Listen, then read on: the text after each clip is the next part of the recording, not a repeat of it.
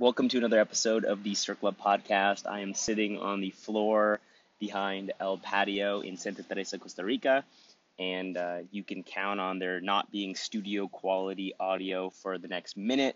But as soon as the podcast starts, we have a really crisp audio experience for you. This episode is fucking inspiring.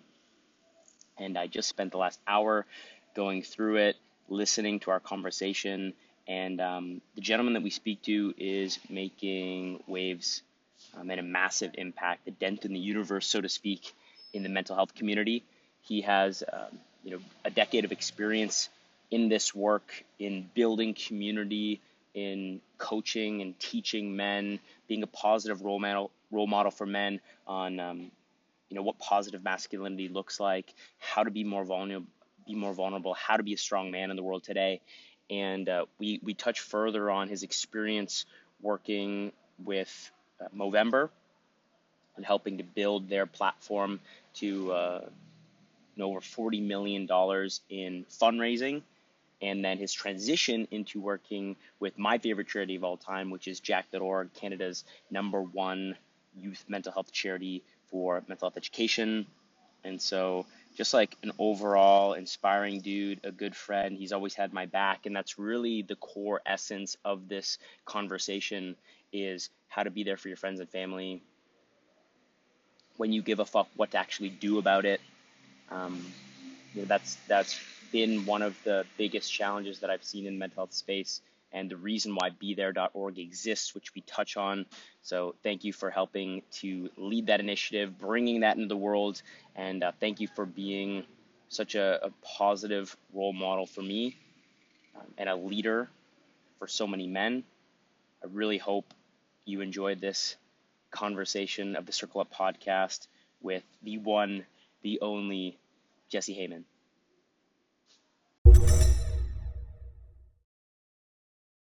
We will get started then. This is the Circle Up podcast. Welcome, my friend. How are you? I'm doing well. Uh, as we were just talking about a second ago, I, uh, you know, the days are tiring and that sort of thing, but uh, doing well, happy, healthy, gainfully employed, grateful for a lot of different reasons. So, you know, it's been an interesting year, but uh, I'm doing really well considering. And caffeinated. That is key. Caffeinated you're caffeinated, so that means that we are ready to kick off the show. Super happy you're here. Um, this was a long time coming. I know we planned on doing this episode before the world changed, and so uh, I don't think there could be a better place and a better time to do it than right now. Absolutely, I'm I'm excited to chat with you as always. And we kick off this show with a check-in, so we'll keep it super brief today and very simple. It's um, basically your name, where yep. you're checking in at on a scale from one to 10. And then the check in question today is where is your favorite place that you ever went scuba diving? Because I know you're a huge scuba diving fan. So I'll kick it off. I'll keep it real simple. It's Andrews. I'm checking in at a 10.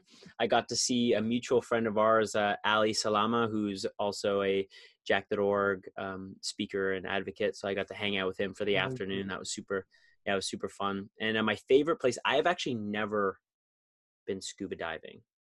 I have been snorkeling, but I'm not scuba diving certified. Uh, my favorite place I've ever snorkeled was in Belize, in um, San Pedro, on their coastal reef there.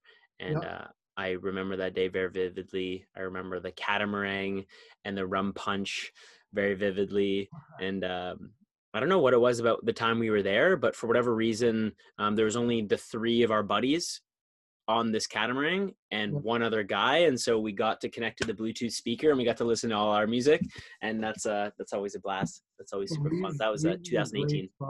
Um, it's a great spot. I spent some time there, uh, solo for a bit and with family for a bit.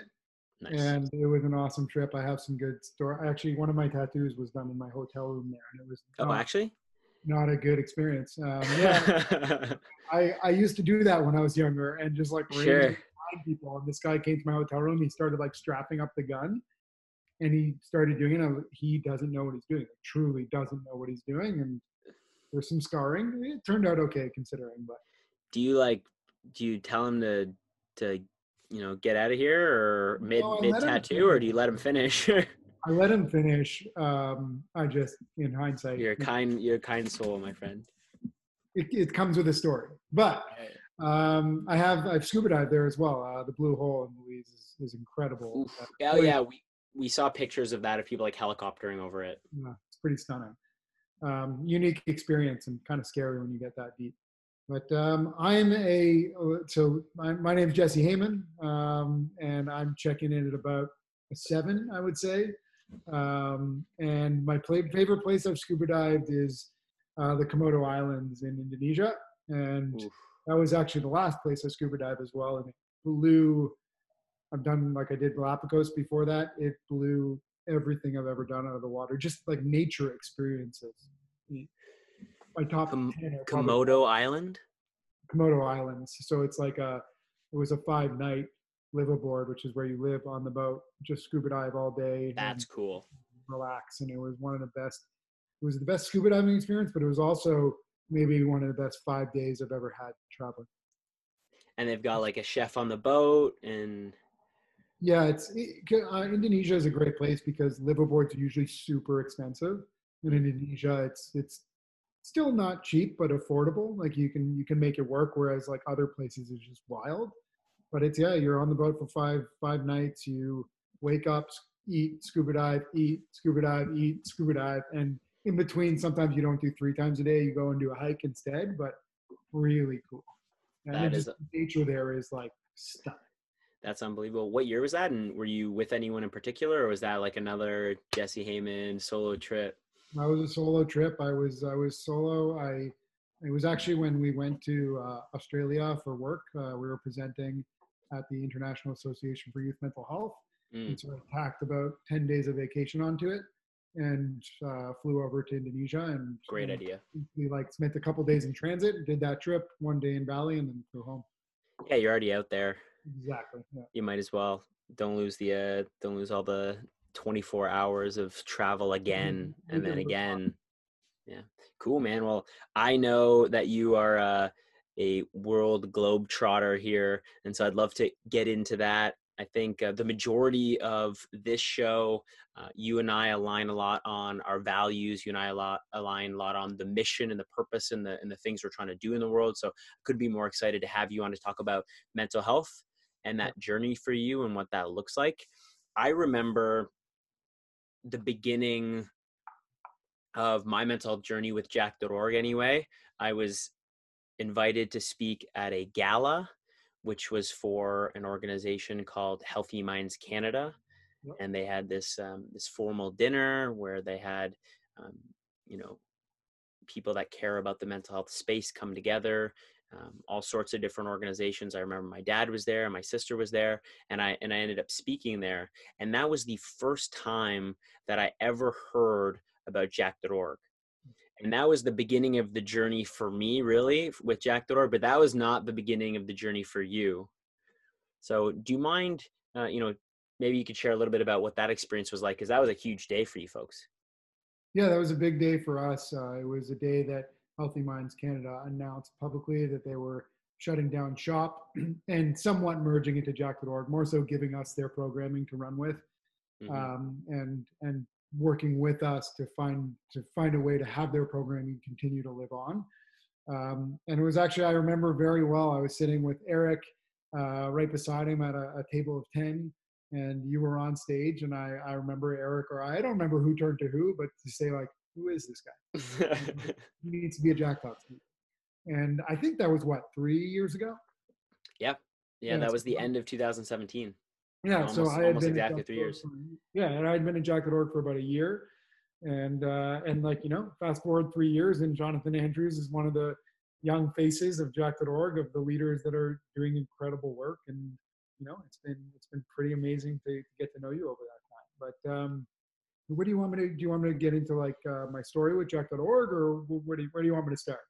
Well, yeah, it didn't it didn't take long for for me to be really inspired by the work that Jack.org was doing. So when you said, you know, we, we got to get this guy as a Jack.org speaker, it was like it was so obvious that that was the next step for me is trying to find my bearing and like what Mhm. kind of an impact that I could make in this space for mental health. But uh that was the beginning for me, but that was not the beginning for you. If we you know pull the you know the curtain back a little bit further on your background and your experience i know that you were a huge part of movember and their foundation and incorporating mental health into their messaging and you know it's possible that it goes further back than that as well which um, i'd love to hear a little bit about. What got you started in the space of mental health? Because when i look at you you're such a competent strong communicator a strong leader such a personable guy. You could really in my eyes do anything you wanted to do and i really see you showing up that way in the world and so what made you decide um, mental health is where i'm going to plant my flag uh, it's a long story, and uh, and uh, I I'm I'm very much a very interested by those little decisions you make in life and the effect that they have that you could have had no idea. Like you you weren't taking into account any of the things that that small decision leads to. And there's there's a few of those small decisions for me throughout my life that lead to everything. And like I can go back to high school. So in, you're gonna have to stop me, but in high school, yeah, go for I it. a friend that grabbed me and said, "You got to come out to rugby rugby uh, tryouts. And so I really didn't want to go. I was nervous to go. My brother was on the team, so that like eased nerves a little bit. But I truly wasn't going to go. And then I was leaving the school, and he like grabbed me. His name's Michael Rabkin, and he was like, "You got to come." And I so I so I went out, and rugby became a massive part of my life. Huge. It changed. Uh, it set the direction for my life in a big way because a lot of the decisions I've made since then um, are because of that day. I went out to rugby. I got really involved. Um, it, it, became a central part of my life. And then my brother and my sister both didn't go to university out of town. Um, my dad didn't want them to. And when it came to me, I also wasn't going to go to university out of town. But U of T and York both. Uh, I don't think York had a rugby team, and U of T's was one of the worst in the country. Mm-hmm. So I wanted to play rugby. So I applied to rugby schools. I applied to Kingston, or sorry, to Queens, to McGill, and to Western three that uh, McGill not so much, but two that had extremely good rugby teams and one that was extremely competitive in Quebec. And uh, and I ended up getting into I ended up choosing to go to Western and got into rugby there. And then with rugby, I participated in Movember, and it started mm. with some mm. guy on my team that brought it to us, and we and we did it together. And uh, and I just really took to it. It was the first cause that I ever. I wasn't a very involved kid in like extracurriculars and that sort of thing um, you know, I did my thing. I, I always was up to like different activities and, and, different adventures and like trouble. I was quite a troublemaker. I was a good kid, but I was. Weren't we all? And and then uh, and then so I got really involved in Movember. I started captaining the team, and but you got the stash for it, buddy. Yeah, you got no no problems there.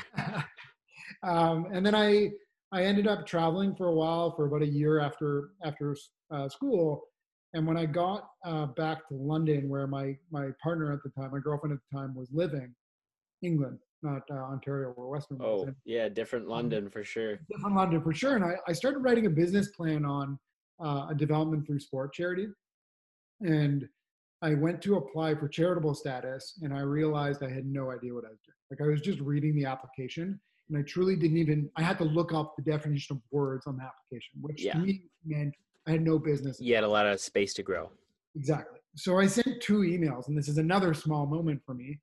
Um, I sent one email to Right to Play, and I didn't hear back. And then I sent another email to the Movember Foundation, and literally said, "Hey, are you guys hiring? Thanks, Jesse. No resume, no information. That's it." And Movember wrote back to me. A good friend of mine now, Sonam Ringpa. Uh, she was working at Prostate Cancer Canada, which was running the Movember Foundation, or like the Movember campaign, essentially and they were hiring their first staff in Canada solely for Movember. It was a six month contract to run something called Big Mustache on Campus, which was like a college campaign. And the idea when I came in, I love so that. That's a great idea. Did the interview, got the job.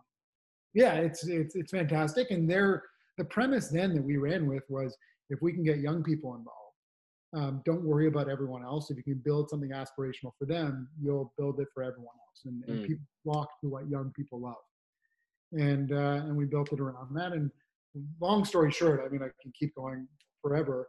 The first foray within mental health started with me realizing that Canada had built this successful campaign, which grew from like when I started there, seven million to the next year was uh, 19 million or 22 million, then 40 million, 42 million.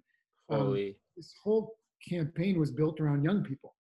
and our cause that we were supporting was prostate cancer, which is great. And their fathers and that sort of thing are their fathers and men in their life obviously need to know about it, need to take care of themselves, and we need the research and, and the treatment that's going into it. Um, but they can't directly relate to it. It's not something they can do now. And so the conversation then started that I brought up was, can we be doing work in mental health, which is very applicable to these young people at a time when they need it? And that's not me saying that I was the reason why Movember globally went into mental health, but that was the part of the conversation that I started. Yeah, having. well, you're you're nudging, you're poking. That's that's how things that's how things change. Is people have strong opinions and they voice those opinions, and then if you can back it up with a little bit of charisma, maybe a little bit of leadership. And I'm sure a lot of that came from, you know, hanging out, you know, with the boys and the banter and all of that that happens inside of rugby. Um, I will I will pause us really briefly just totally. to pull it back to, um, like you said, those small decisions that make such a meaningful impact in your life you never would have expected. Um, shout out to your boy Michael. Is it Michael for pulling you into that that first rugby tryout?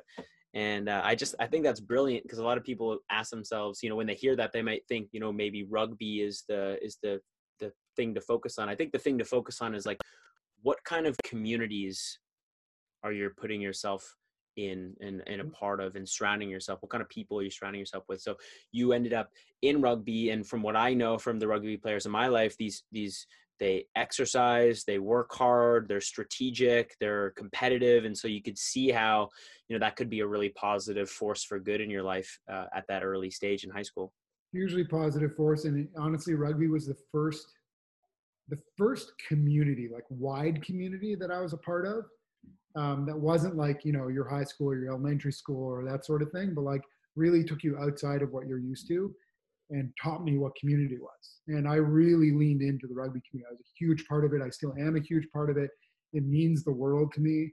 Um, and you could probably see it in my in my work life and everything that I do. I'm a very community focused person and and like believe in looking out for others and others looking out for you and um, mutual uh, we got your back if you will like you know that yeah. your, your people are going to be there for you and vice versa and and I take that into my work and that sort of thing. And I really learned it uh, with the rugby community. And a lot of my best friends and closest relationships and opportunities in my life came because of rugby. Yeah, that's beautiful. I think yeah, just encouraging people to to to take a step back from the busy day to day of what they're going on right now and everything that's happening in the world and ask themselves, you know, what am I drawn to? What am I excited about? And then is there a community that serves people that are excited about things those things and how can i position myself to be part of that uh, or influence it as well um, so i think it's it's beautiful that you found that so early um, the other thing that really stood out is that email you sent to Movember. That's hilarious. Usually you'd think that someone would have like a cover letter prepared and everything. It's like, hey, yo, bro, you hiring? I mean, welcome to me. Um, I, I, you know, I I'm pretty diligent on like doing things really well. But at that, like, I didn't know anything. I didn't know any better. I only think about it now how silly that was. But back then, like, my jobs in my life were never professional jobs as a kid. Like, I was like, I always found ways to make money. So I didn't, mm. I was just like, hey, might as well send the email. Um, I mm. don't have a resume that's that's good to send. So, you know, I put one together then when they wrote me back, but it was just like, take a chance. What's the worst thing worst thing that happens? I don't hear back from them. Great, I'm I'm no worse off. Yeah. Um, didn't hear back from right to play. I don't hold them against against them. They probably shouldn't have written back to me. Uh, mm-hmm. Uh, but but one, like, they know, probably saw it and like, who is this kid emailing us? exactly, and you know, delete that. Looked at it, it was like uh, obviously they looked at it in some way of like someone was willing to just throw themselves out there and be personable and um, yeah, it is what it is. I I, I do want to say though, in response to you, what you're saying about community, one thing I've noticed in rugby specifically, as I've gotten older and I've stayed in the community, is the community has changed remarkably. It's not the same place that it was. People don't look at like a club as an example. And when I say club, a team, but a club is like mm. many teams, um, as like their place anymore. The younger younger generations coming in, and I think it's because you know, there's so much going on. We have so many options. I didn't have that many options. I found this community. I'm like, oh, this is where I want to spend every weekend. I want to be with these people. And it was such a positive thing for me. And I think it's something that we need to like really think about moving forward. Not just young people, just everyone right now, because we're so connected to each other. But like that's not necessarily community.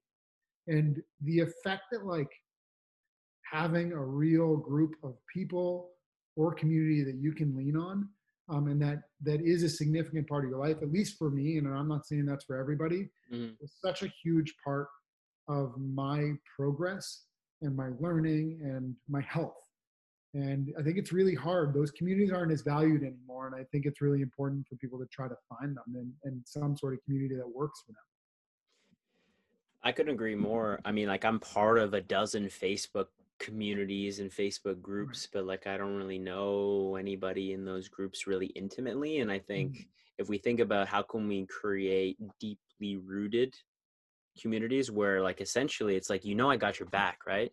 Like that those are the ones that I feel most connected to and you're saying connection.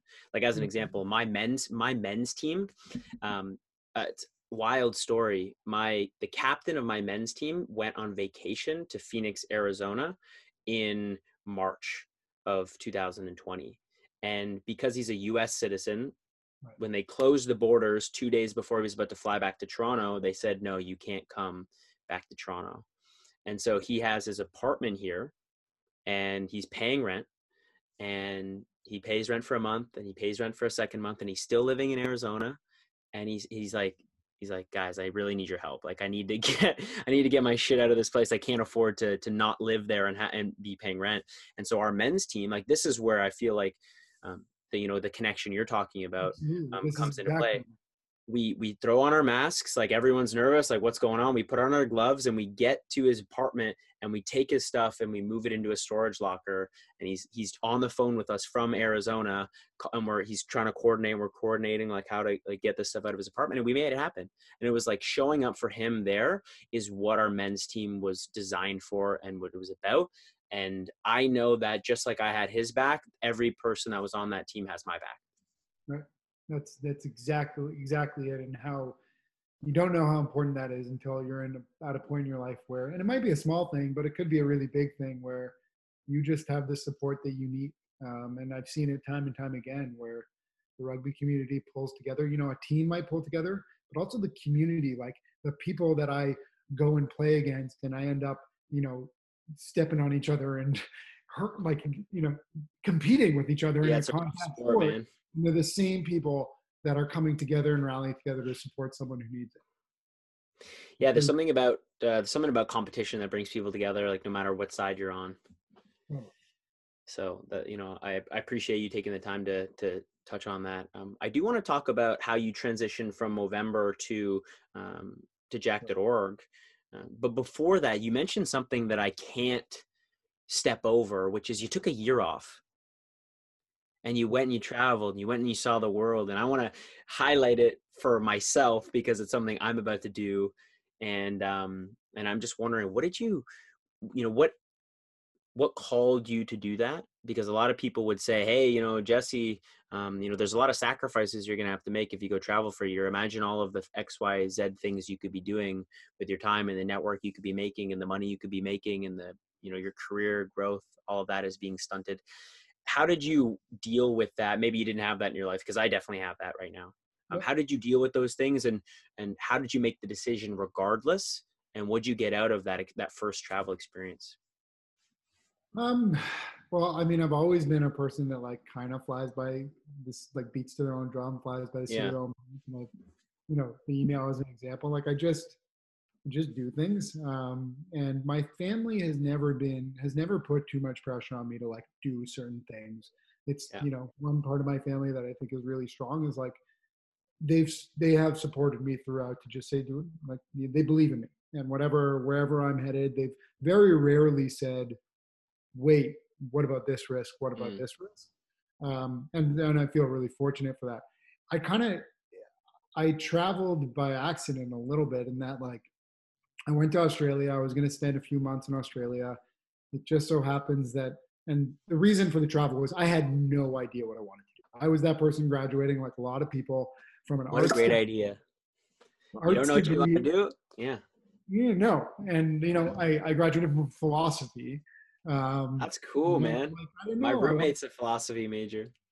It's it's a fun one and actually i i credit philosophy for a lot of the way i you know the, my success in work now, like my way of thinking about things and that sort of thing. But uh, I had no idea. I was considering going back to school to do my PhD in philosophy. I was considering going back to high school to get my science credits to be a vet. I considered being a pilot. I like literally. He had options. I, had, I mean, none of them were real options. I wasn't qualified to do any of them. Um, but I, I just was like, I don't know what I'm doing, so why don't I go travel and work? And so I went to Australia. My friends were there. Um, just so happened to be there. I lived with them for about a month, and then they were going to travel up the coast. And I was like, you know what? I'll put off working. I saved up money before I left. Let's travel up the coast with them. We did the east coast of Australia. Then they were going to New Zealand, and I was like, this is. I was just having such a blast with a group of five guys that were just the perfect group of guys to travel together, all very independent. We did our own thing. We did things together. No one got upset when people didn't want to do a certain thing. You just go do it, do whatever you want. Mm-hmm. And uh, then they were going to Southeast Asia, and I then I had like a reckoning where I was like, and I just felt like I was going to miss out on not being with them, but just on something I didn't want to miss out on. I was like, this is going to be a blast, and so I ended up traveling for a year through Australia, so New, cool. New, Zealand, Southeast Asia, England, Morocco, like all over wow. the place. And uh, and then when I got back to London at the end, is when that I sent that email and that sort of thing. So it's no regrets. I, my only regret is not doing it for longer. It's it was such a special time in my life. I made such special bonds. I'm still friends with people that like you know I spent one day with on a trip, um, and I you know at that point I didn't travel solo very much. I was always with people, and then later on when I went to work.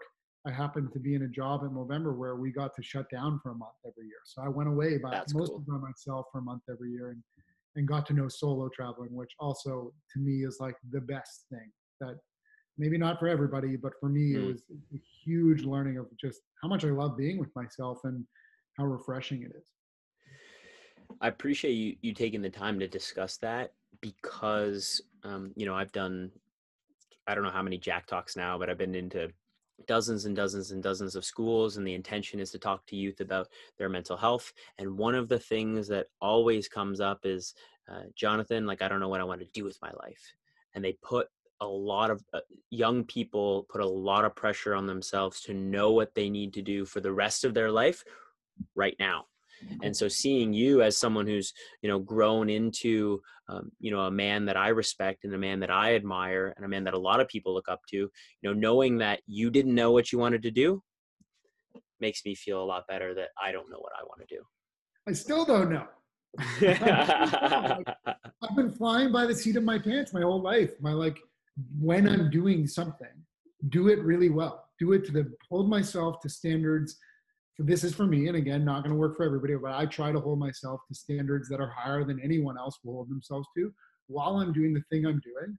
And like when the time is there that it's not for me anymore i'm going to know it and i'm going to move on and find that next best thing. But it's not the ultimate destination of like where do i want to go? Where i want to go is i want to be accomplishing impactful and really cool things that excite me in the moment and really enjoy it while i'm doing it. And and when I've gotten to the point where I'm not growing anymore and I'm not challenged or, you know, a new exciting opportunity is there, I'll take that on. But like, it's, it's school teaches us that like professional jobs are the only jobs. You're a lawyer, you're a doctor, you're a plumber, you're, those are the only things. And I wish school did a better job of like, I didn't know what a marketing agency was when I was, when I graduated. That's wild. You're graduating from arts, you should know what that is. Um, but even just knowing that if you take, if you go to school for arts, like the world is your oyster, you can go into hmm. anything. Mm. Um, and uh, you don't need to know where you're headed in 10 years. Yeah, Alan Watts has this great quote that my roommate Ian and I just love. It's sit or walk as you will, but do not wobble. and it's like it's like people are wobbling through life like you know should i do you know it's like where like you said wherever you were you were you were in it and you were holding yourself to a high standard or whatever it was you were doing it and mm-hmm. that inspires me man. It's like wherever i am be there.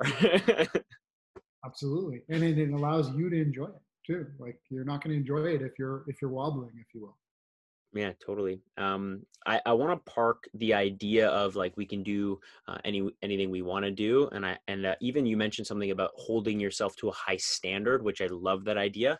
I want to just make sure we have enough time to get to um, talking about uh, youth mental health. Um, you were working for Movember and you had this experience of their brand transitioning from a primary focus of prostate cancer to making um, you know mental health more important for their brand. Um, can you talk a little bit about um, some of the things you learned at Movember during that time where you were you were making mental health more important, and then how did that connect to you starting to work with uh, the team at Jack.org? Um, yeah, I mean, the Movember piece, I think a big part of it was just like the the demographic we were working with, and uh, which I mentioned. But the other side is like Movember was there to break down toxic masculinity. That's like you know at the core of what Movember existed to do. It's not how it started, but what it the opportunity that was presented to it was to to break that down, and to do that, Movember needed to look at their messaging in a way that wasn't about necessarily getting people to participate, but also how can we break down um, those the, the things that make us who we are as men, scared of our emotions and that sort of thing. And so a big part of my role at Movember was men's health messaging. How do we message ourselves so that I didn't realize at the time because I wasn't in marketing um, or communications by trade or by skill set, um, but started to work on the messaging for Movember and being the only person there really just de facto, unless the global CEO was in town when it came to media and that sort of thing. I needed to figure out what to say. So I started crafting it. And, um, and it was really about what messages can we give to men uh, and what can we say as an organization that starts to break that down and, and make us realize that our job is to change behaviors. And if our job is to change behaviors, we have to change attitudes. And if our job is to change attitudes, we cannot do things the way they've been done, and we have to start challenging the status quo. And that's something that Movember was really good at was doing things way different than anyone else. You know, I'm I'm envious of what they've done in prostate cancer. I think it's incredible. And the reason why they've accomplished so much in prostate cancer is because they challenged the status quo in a big way. They didn't allow researchers to not share their information. If you were funded by Movember, you had to share it. We'll give you the avenue to share it.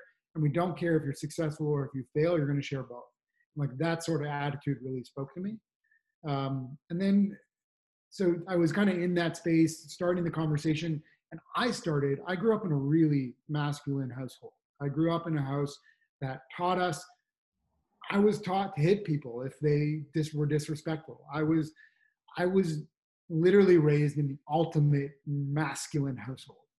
Um, and what I realized in Movember, I slowly, unknowingly, started to be vulnerable and be more comfortable being vulnerable, sharing my emotions because I had to be. I was I was on a stage telling people to do it. And then when they come to talk to me after, you just naturally start being vulnerable. And I start challenging yeah. myself. I started challenging myself and realized how much being vulnerable improved my life. Like, real, I'm not just saying this, like, it really improved my friendships, it improved my comfort with myself. It allowed me to challenge myself. And that was my like first foray into mental health. All I spoke about at that point was vulnerability, strength and vulnerability, because that's what I knew at the time. And then uh, the big realization, aha time for me was um, someone really important came into my life and they struggled with a significant eating disorder. And I tried to challenge myself to be there for that person and support them. And what I realized really quickly was that I had no idea how. And not only did I have no idea how, but I worked in the mental health space.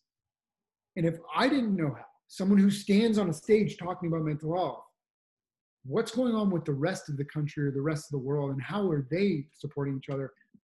At the same time as the mental health movement bell let's talk everything that was happening we were telling people hey reach out and ask for help. Robin williams passes away and everyone writes on their facebook like if you're struggling i'm here for you but realistically we're not. We don't know how to support each other and we can't get the professional help that we need when we need it. So that was a huge realization for me. Um, and I started Googling every single night. I read books, I Googled, and the most useful information I, I found to help support that person in my life was in forums, like deep forums of like some random woman that's writing about i remember a specific like forum where she was writing about how she wished she would have what she wished she would have told her boyfriend when she was dating him about her eating disorder to help him be there for her and there were so many things in what she was saying that resonated with me. And so i started working on a project which started it was it began being called i've got a story. And then it transitioned into be there. And i built a board of directors and i tried to get it going um, but i was just like too busy at work and i it stalled at some point. And uh, i wanted to give people the education and knowledge that they needed to support one another because if we're not getting the professional help we need when we need it and we're waiting in lines and we're telling everyone hey reach out and ask for help well are we actually creating a bigger problem than we're solving if the world's not ready to support? So i'm someone who's struggling and i have never told anyone. And i finally build up the courage and i'm like jonathan i'm really struggling. I have severe depression yada yada yada. And you turn to me and go I don't really know what to say, and then you Or pull away. from. I I hear what you're saying, but you know your problem really isn't that big of a problem. Like, let me tell you about what I'm going through. Yeah, Yeah. exactly. And like, or you actually pull Just back the bed. scared to say the wrong thing, and now I'm like, I built up the courage to do that, and I'm not going to share my story. I'm not going to try to get help because it's not there. And so that started me on the kind of be there. I've got a story, what it was originally called Train, and uh, and I realized I wanted to do something about it. And so you know, uh, through the process of working on Be There, I had spoken at a Jack Summit and then hosted a, a what we call Movember session at Jack Summit, which was music and mental health panel. Cool. And um, and I started looking for a different job. And the reason I started looking for a different job was because mental health. I knew mental health was my calling. I knew that like I may not be working in it for the rest of my life, but I knew I would be doing it for the rest of my life. I would be working to make it to make positive change. And uh, I was actually about to accept another job. And I got an email from Eric Windeler, who's the founder and executive director of Jack.org. And he said, Hey, uh, we've got this role. It was a director of development and communications job. I wonder if you know anyone that's interested. And I think Eric didn't want to like steal from within the industry, but I think he want, he was checking in on if I was interested. And I wrote back to him and said, Hey, I want to throw my hat in the ring. I believed in what they were doing. I really loved Eric from the short amount of times I was able to spend with him at Hard not to. sort of thing. And so I, I applied, and you know, uh, I, I want to throw in there, and I'm, I'm speaking a lot, but right as I got the job, um, throughout this like transition, one other big piece for me was my cousin Alicia, who was my one of one of my best friends throughout my entire life. Um, she's my age, first cousins. Uh, we grew up together, and uh, she was struggling, and I won't go through the entire story because it's too long, but she was struggling with a drug addiction that got really serious and ended up in the end being a heroin addiction. And here's a young woman that had everything. She had a she came from a, a you know a, a middle class family that was super supportive, um, the means to get the help that you need, um, and support from a lot of different places. I tried to be there for her as much as I could. Um, and right before i think like the, either the day after or the day before i accepted the job at jack.org uh, alicia passed away at i believe 29 years old.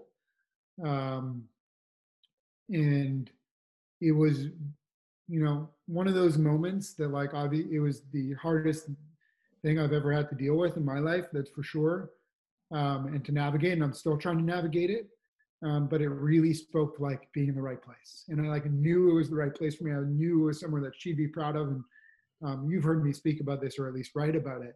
Alicia um, was someone that like she was truly a, not like people pass away and people she was the most special human being that like showered everyone with love and positivity.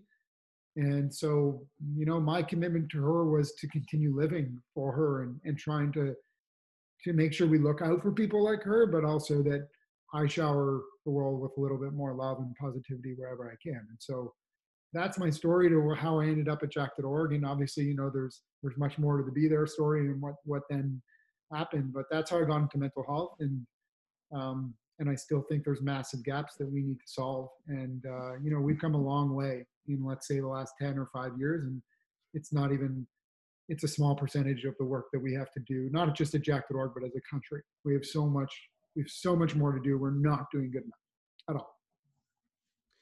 Hey man, I'm so sorry to hear about your cousin. All good. Um, we, uh, you know, I, I think if I've learned anything in life, Jonathan, is that like, and you know this too, is that people are dealt with blows and unfair things happen in life. And that's just like, bottom line is unfair things happen during COVID. My other cousin, there's eight of us, uh, passed away randomly uh, from a, what seems like a heart attack. Um, and I think what I've gotten really good at is like you got to give yourself time to grieve. But at the end of the day, what's really helped me is finding something to live on for those people. And so, you know, I miss her every day. I miss Dave every day. But you you gotta not move on, but keep on and, and keep living for them. Yeah, man, that's really inspiring. Um, I just did a speech last week, and one of the lines in the speech is it's it's Dean's memory. Um, Dean was the first man in my life that ever took his own life. Uh, it's Dean's memory and the man and the and the memory of every man that we've lost that gives me the strength to fight back.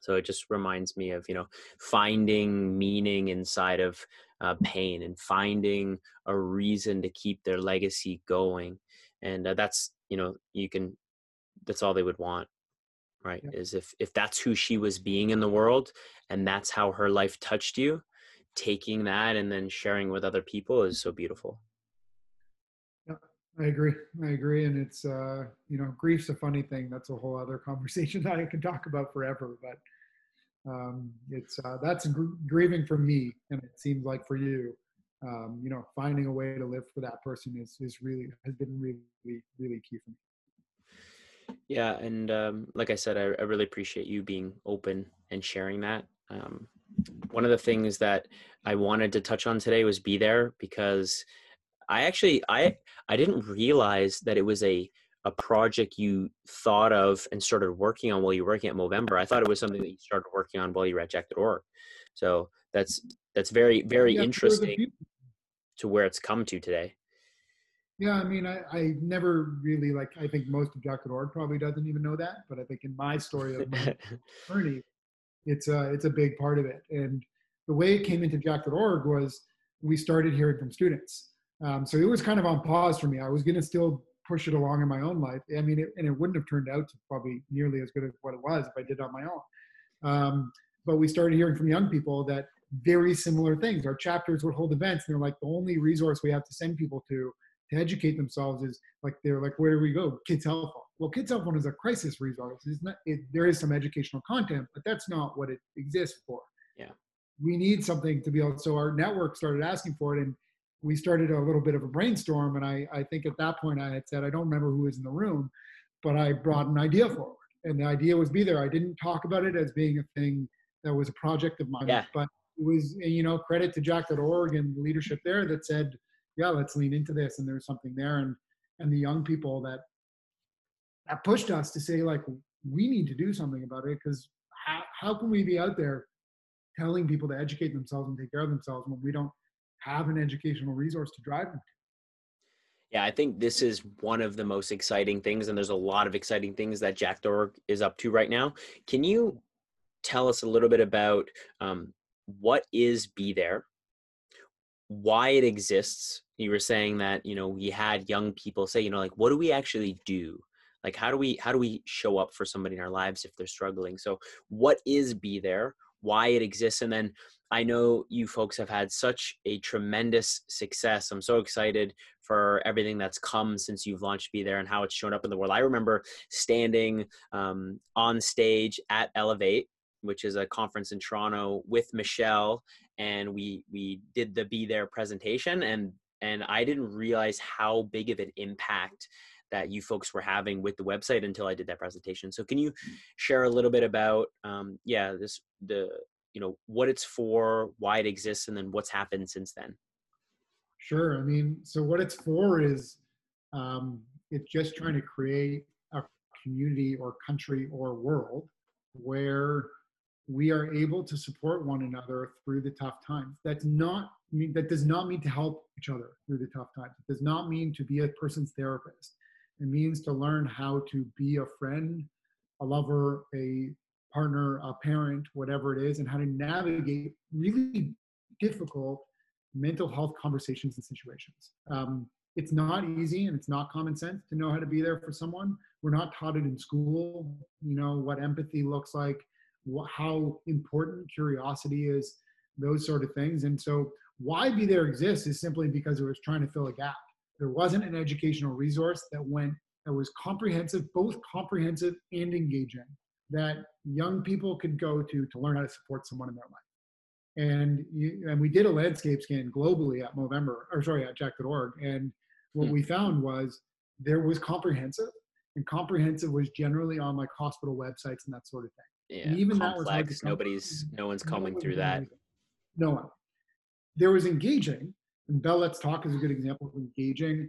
Uh, Seize the Awkward in the U.S. is a fantastic example of engaging, but very top level. It's teaching how to start a conversation. It's not teaching you how to be in a relationship with someone, not romantic, any relationship with someone, mm. um, and understand how to support that person over time.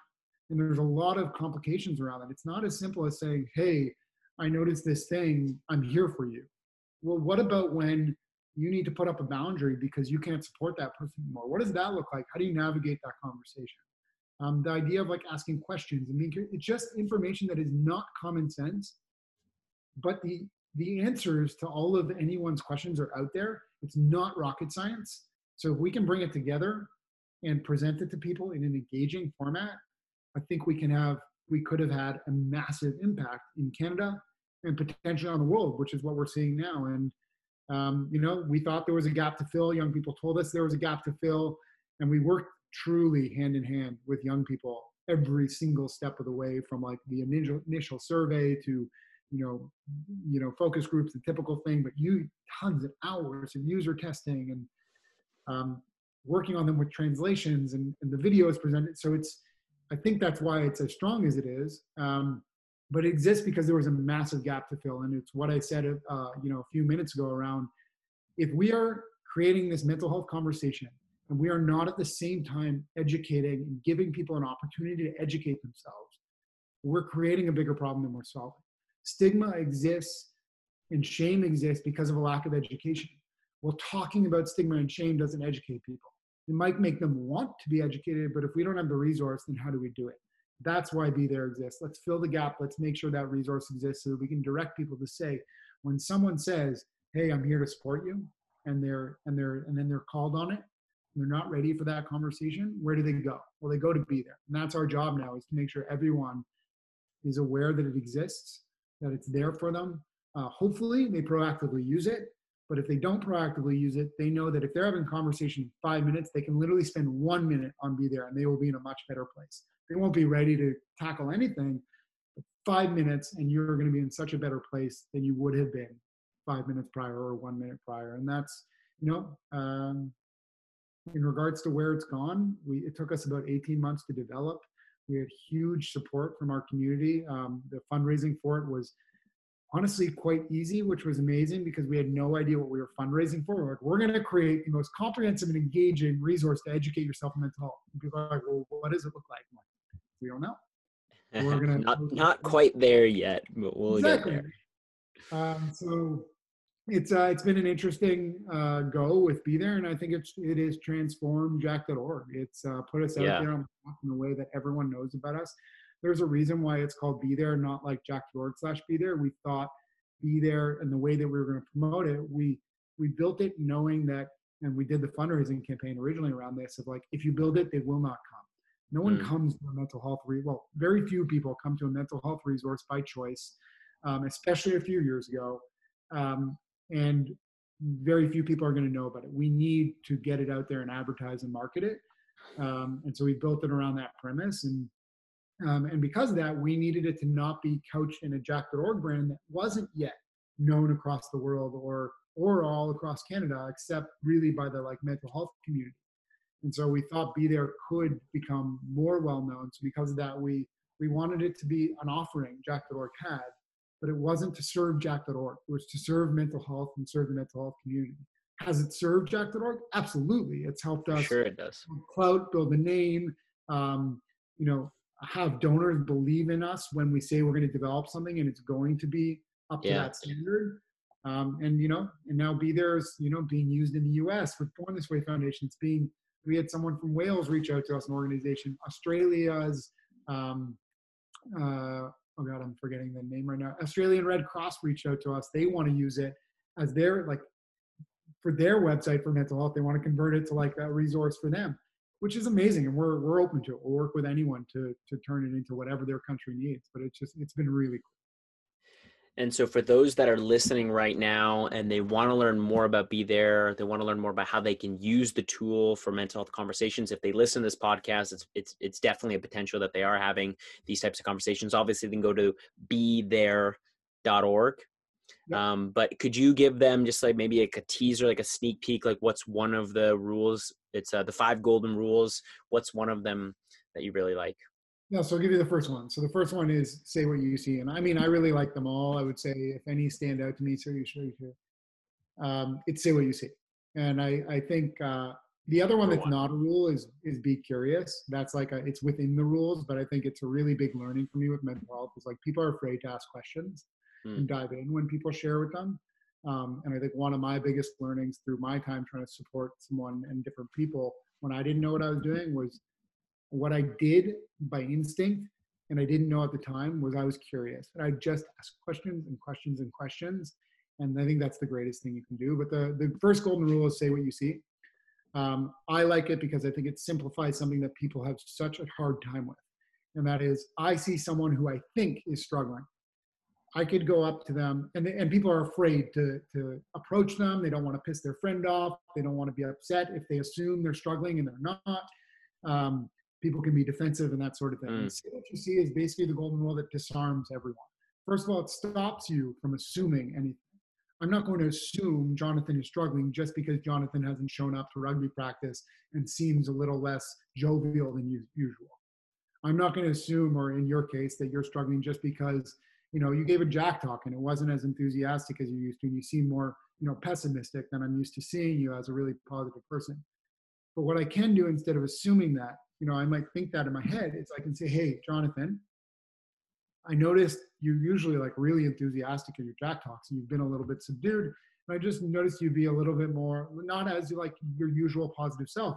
You okay? Is there like, is, are, are you doing, are you doing all right?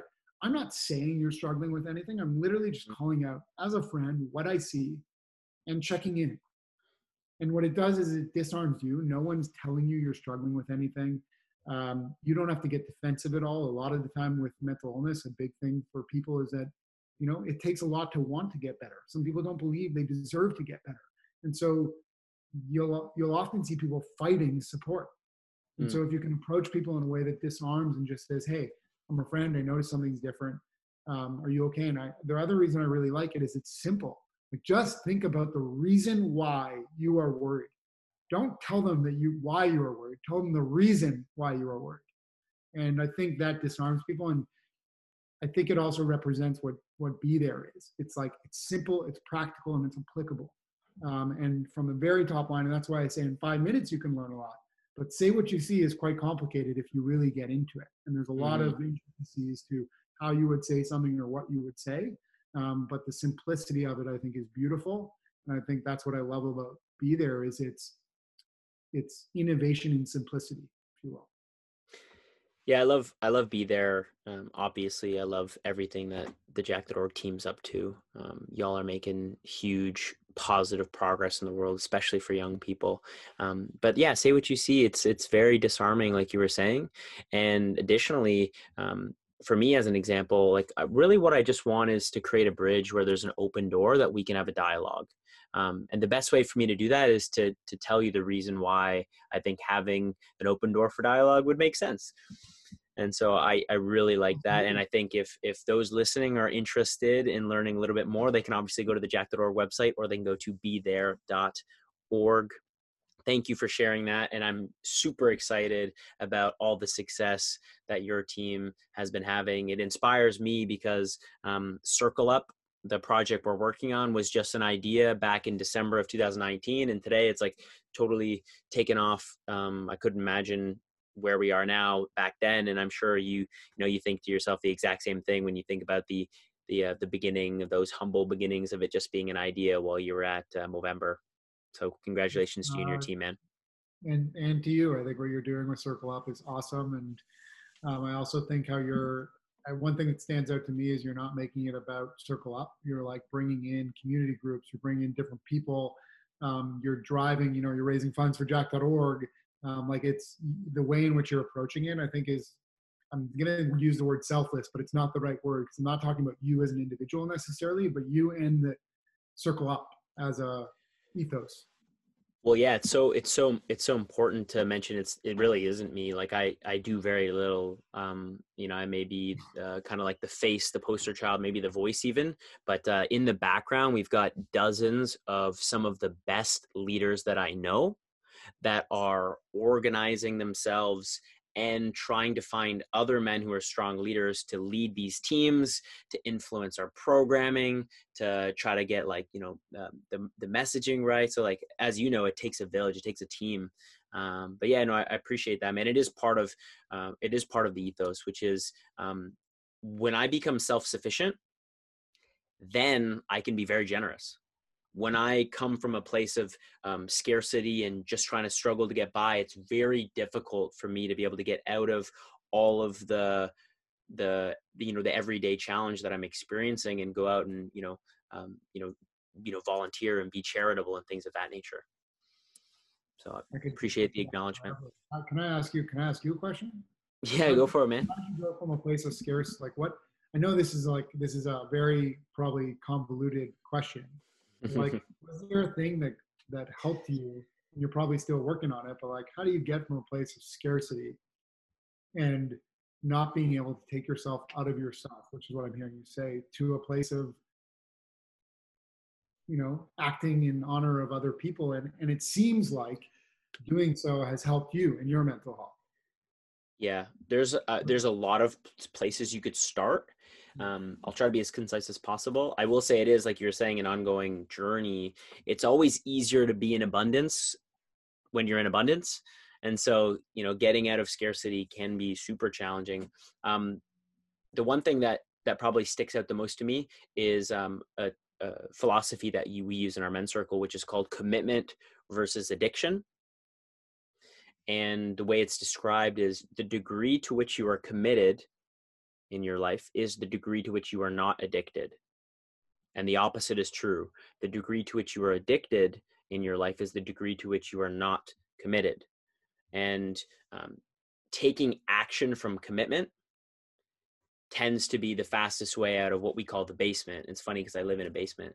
Um, but what I, what i'm saying when i say commitment versus addiction is like um, when I live inside of all of the things that control me, my addictions, like, uh, you know, for me, I'll be very transparent. It's things like, um, you know, marijuana, as an example, is probably one of the, the big controlling mechanisms in my life. Um, when I act from that place and I say I'm not going to do it and then I do, all of my other commitments um, are so challenging to try to to try to to wrestle them and make them work when i act from my commitment first so my commitment being whatever I said I was going to do. And I do that thing, um, you know, the whole world tends to conspire in your favor when you give your word and then, um, you know, you do what you say you're going to do when you honor your commitments. And so I would, I would say, you know, if people are struggling in a place of, you know, when I'm, when I am struggling in a place of uh, scarcity, I'm thinking of what am I committed to? And in in what proportion is my commitment versus my addiction and where is that because the more committed i am jesse the more um, passionate i feel the more energy i have the more i feel like i'm in alignment with who i truly am as a person and that allows me to go higher on the you know here's me here's relationships here's um, you know my team here's organization and higher up i can focus higher and higher Mhm. and i really want to spend as much time as possible with society and things like mental health and things like what you folks are up to at jack.org That was a beautiful answer, and I like never heard that before. Um, I don't know if you made it up or if you if, someone taught it to you, but that is a it's a great it's a great analogy and a great way to like fantastic to think, and it makes it makes a ton of sense. Uh, and specifically, like that one action, what stands out to me is like that one addicted action uh, and addiction like you're happy to use a drug there but like i think addiction could be so many things. It's like yeah. I, I read that as like anything you do that you don't love that you do. And yeah well it's it's whatever's in control of you is the way we describe it is uh, if it's in control of you let's as an example i use i use marijuana because it's you know something that's in my face often and there's a lot of other stuff that i don't really want to talk about on the podcast that control me that i don't control it.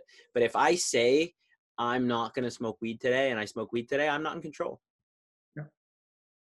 I'm just not in control and it's not like it's gonna my life's gonna erode instantaneously that's not what i'm saying but uh, i'm saying i need to pay attention to those areas where i give my word and then i buy my own bullshit. Yep. um, and uh, you know the deeper you get into addiction the more challenging it is to to to you know believe yourself and what you say. You know a lot of people that you say you know they may not deserve like they should feel better. If you if you don't keep your word to yourself for a long enough time you won't believe the word that you give um, and that could be a very you know scary place yeah. Um, I've been there before, and I know it's really challenging for a lot of people. Hopefully, that answers your question. Um, no, another thing I would another thing I would say is, you know, I got a stack of books taller than the the ceiling here, um, and like going to work on your mind and just knowing that it all starts from there. Is uh, you're thinking. Um, Marcus Aurelius, a lot of you know James Allen, a lot of the best philosophers said, "You become what you think about most often." Yep. Which is why I always tell my mom, "Turn off the news, lady." um, she, you know, she's gonna she's gonna do what she's gonna do. Um, I do have I do have two other questions for you. Go for it. If you don't mind. No, I think no, the the the first the first one is uh, something you wrote down in your form that I was reading that I that I thought um, it really struck a chord with me. Is you wrote um, you turned your frustration into action, and I really love that because I see you as a leader in the world and i'm wondering um, how can how can we take the things that we're frustrated about because not everybody that's listening to this podcast is going to say okay i'm going to i'm to commit to mental health being my mission. That's not what we're eh, that's not what i'm saying at all. It's the same thing goes back to rugby. It's about community not about rugby. So it's about um, you know making a difference in the world leaving the world better than we found it how is how is your frustration played a part there or how would you describe uh, you know I see something that I want to change in the world and actually going and doing it like you have? Um, so frustration turning into action was specifically about mental health. Um, but when you, the way you're bringing it up is, it's kind of how I live life a little, little bit. I, I'm very much a person that like, if I'm bothered by something, if something upsets me, if it upsets me enough, I'll take it on. I'll try to change it myself. Um, if it doesn't upset me enough, then I try to stop being so concerned about it because I can't do anything about it. And if I keep being frustrated by it, it just makes my life less enjoyable and the everyday less enjoyable. You know, you know the quote, um, God grant me the serenity to accept the things I cannot change, courage to change the things I can, and wisdom to know the difference. One, I love the movie Boondock Saints, and that's where I nice. heard it for the first time.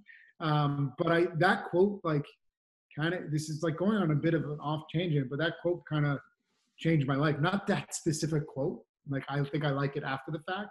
The like, idea. I'm not going to be bothered by the things I can't change. Um, you know, sometimes I will, and I'm a human being, but I'm not going to let it eat me up. And the things that I can change, I'll recognize that I can, and I'll go for it. And you know, mental health is an example of that. It's like I recognize some real change needed to happen, and I didn't think people were doing doing things properly. I was blown away that there wasn't more people seeing this, the same thing I was, or at least doing something about it. So I just believe in in acting on the things that you can control.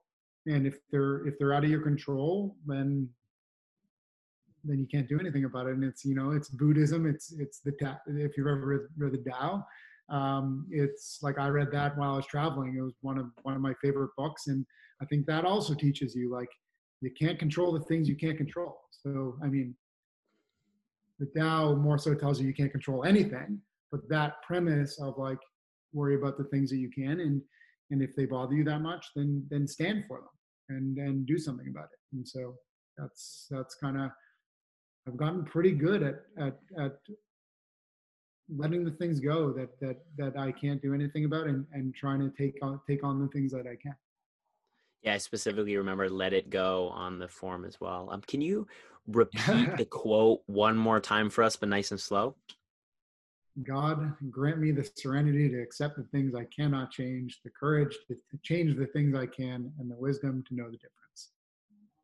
I always forget that quote. Always. I always screw up, and I didn't twice in a row. Hey, well done. Hey. Excellent. Um, there's an Eckhart Tolle. the same thing, by the way. Let, Let it it go. go. It's the same thing within there. I remember my mom used to get really upset when like a broke thing, and I I got so much trouble as a kid for things I didn't mean to do, and like just happened. and It was already done. Yeah. And I remember I was in my kitchen as like a 23 year old, and I dropped something. I was like, "Fuck me!" And I like so pissed at myself and having to clean up, and I was already stressed out. And then I literally had a moment where I was like, "Who cares? I can't do anything. It's clean it up." And that's the like that started the let it go for me. And I just started like bigger issues and bigger issues of like, let it go. Can't do yeah, it. we're we're as human beings with our consciousness the way it's set up we're really good at suffering more than once over the same thing you know you suffered when it broke you suffered for the next hour and then, you know you maybe even you know pass it off to somebody else while you're driving angrily through traffic um, uh, thanks thanks for that the, the last question i've got for you is now that you have all of this breadth of experience working in the mental health industry from Movember to Jack.org, be there, you know, you've you've surrounded yourself with experts. What would you tell your younger self, whether it's, you know, coming out of high school, while you were in university, you know, as a young man, what would you tell yourself? Because there's a lot of uh, young people who maybe haven't gotten a Jack presentation yet, a Jack talk, um, and they don't they don't know um, as much as we've talked about in the past. We have a, the edu- the mental health education. Um, what would you tell your younger self in relationship to men- mental health? so many things. Um, I'm trying to think of the one big thing I would tell myself.